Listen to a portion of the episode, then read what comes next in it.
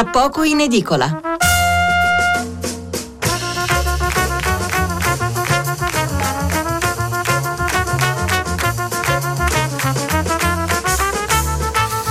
Buonasera da Stefano Mensurati. Ancora la guerra in Ucraina a dominare le aperture dei giornali, anche quelle di domattina, giornali dove si parla della situazione sul terreno ovviamente, ma anche di sanzioni e dei loro effetti sulla nostra economia e prosegue anche la polemica politica sull'ipotizzata missione di Salvini a Mosca. Per il resto poco altro da segnalare, a parte molta cronaca nera, soprattutto sui giornali locali, eh, ci sono però richiami più o meno ampi sulla festa del 2 giugno. Allora di cosa parleremo stasera? Per incominciare uno spazio dedicato alla Croazia che avendo rispettato tutti i criteri di convergenza eh, dettati dalla Commissione eh, europea, anche dalla Banca Centrale Europea, dal 1 gennaio del prossimo anno entrerà a far parte dell'area euro, il ventesimo paese ad adottare la nostra moneta. Poi a seguire i riflessi sanzioni, delle sanzioni sulla nostra economia, ehm, l'embargo del petrolio russo che ancora deve entrare in vigore, eh, ha già causato un'impennata dei prezzi, eh, lo vediamo già quando andiamo a fare il pieno di carburante. È chiaro che siamo in mano alla speculazione internazionale, ma ora, e, faremo per questo anche un salto in Sicilia, c'è un'altra grana all'orizzonte per via delle sanzioni chiuderà eh, la raffineria Lucoil di Priolo con ben 10.000 posti di lavoro a rischio, una vera e propria catastrofe per una regione eh, dove trovare un'occupazione già così difficile. Nella seconda parte, invece, dopo il giro della mezzanotte, il 2 giugno, forse l'unica festa nazionale davvero condivisa da tutti, sappiamo eh, delle divisioni, delle polemiche ogni anno sul 25 aprile, ma ricordiamo anche come la giornata dell'unità d'Italia, della Costituzione, della bandiera e dell'inno, il 17 marzo, che fu introdotta in pompa magna alcuni anni fa, già non la ricorda più nessuno e anche il 4 novembre la ricorrenza della vittoria nella prima guerra mondiale è stata praticamente abolita.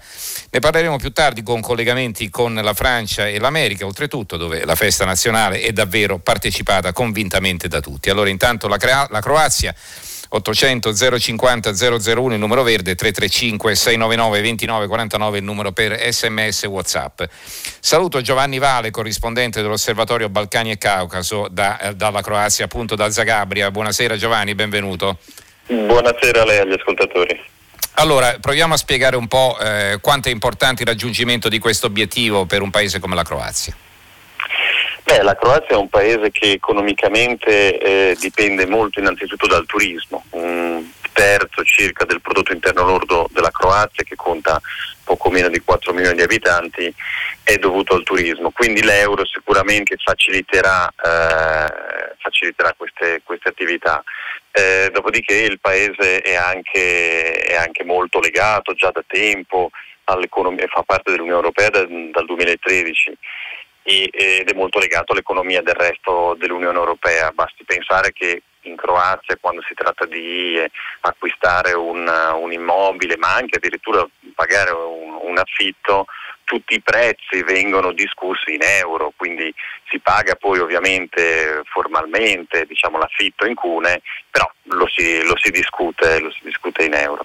Quindi l'euro è un passo eh, così aspettato, eh, quasi naturale, però è anche vero che in questo momento, anche per quelle per quello di cui parlava lei un attimo fa, insomma il rincaro dei prezzi, la guerra in Ucraina, eh, non è proprio ben visto. Eh, I sondaggi dicono che eh, il più recente sondaggio che il 30% considera che la Croazia è pronta per entrare nella zona euro, eh, un sondaggio della Banca Centrale Croata a marzo diceva che il 45% dei croati è favorevole all'introduzione perché ovviamente si teme un rincaro dei prezzi come è avvenuto mm-hmm. anche in Slovenia e comunque in Italia. Ah certo.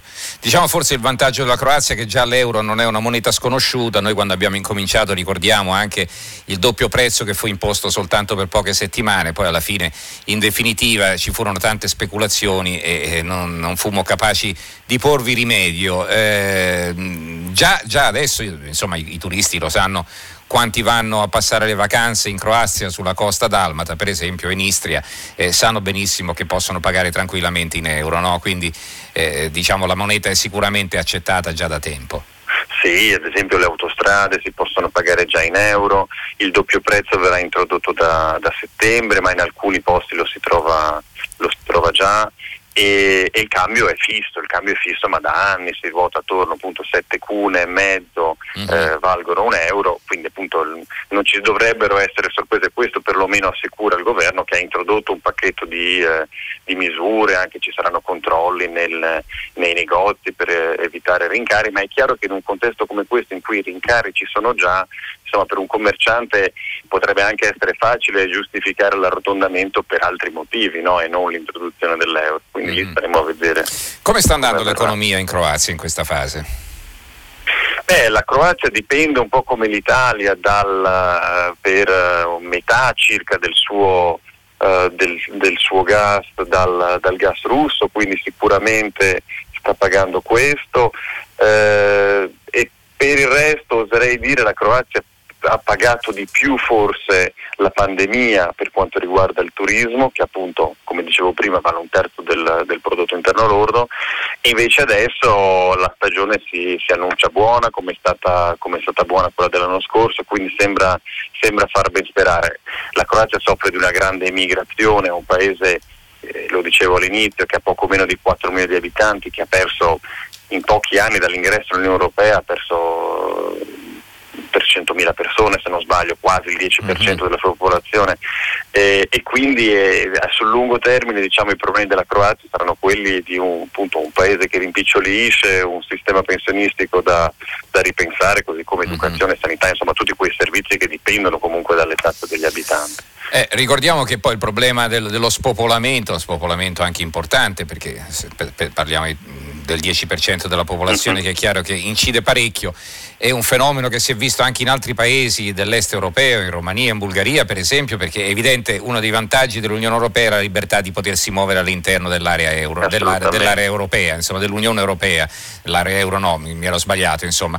E, e, e questo evidentemente eh, senza ottenere, senza dover richiedere il visto, eccetera. Quindi chiaro che molti poi vanno a lavorare all'estero, i, i croati soprattutto eh, vengono in Italia ma vanno anche nelle, nelle, zone in centro Europa, quindi in Germania, in Austria, no?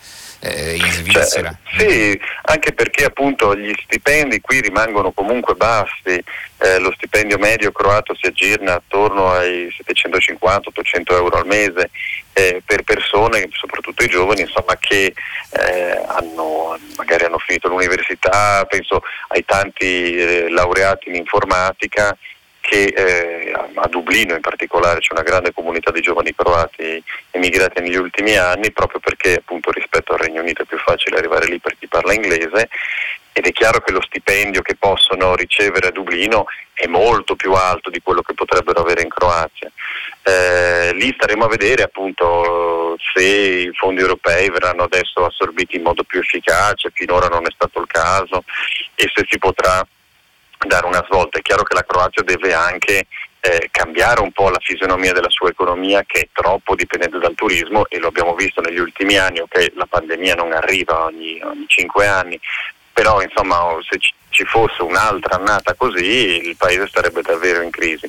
Poi mi aggiungo una cosa, l'altro appuntamento che aspetta la Croazia e che infatti il primo ministro ha menzionato uh, questa sera all'annuncio del, uh, della decisione della Commissione europea sull'euro è Schengen. La Croazia non è ancora parte dell'area Schengen e lo vorrebbe forse quasi più dell'ingresso nell'euro per facilitare ancora gli spostamenti. di più gli spostamenti. Certo, certo. Mm-hmm. certo. Mm-hmm.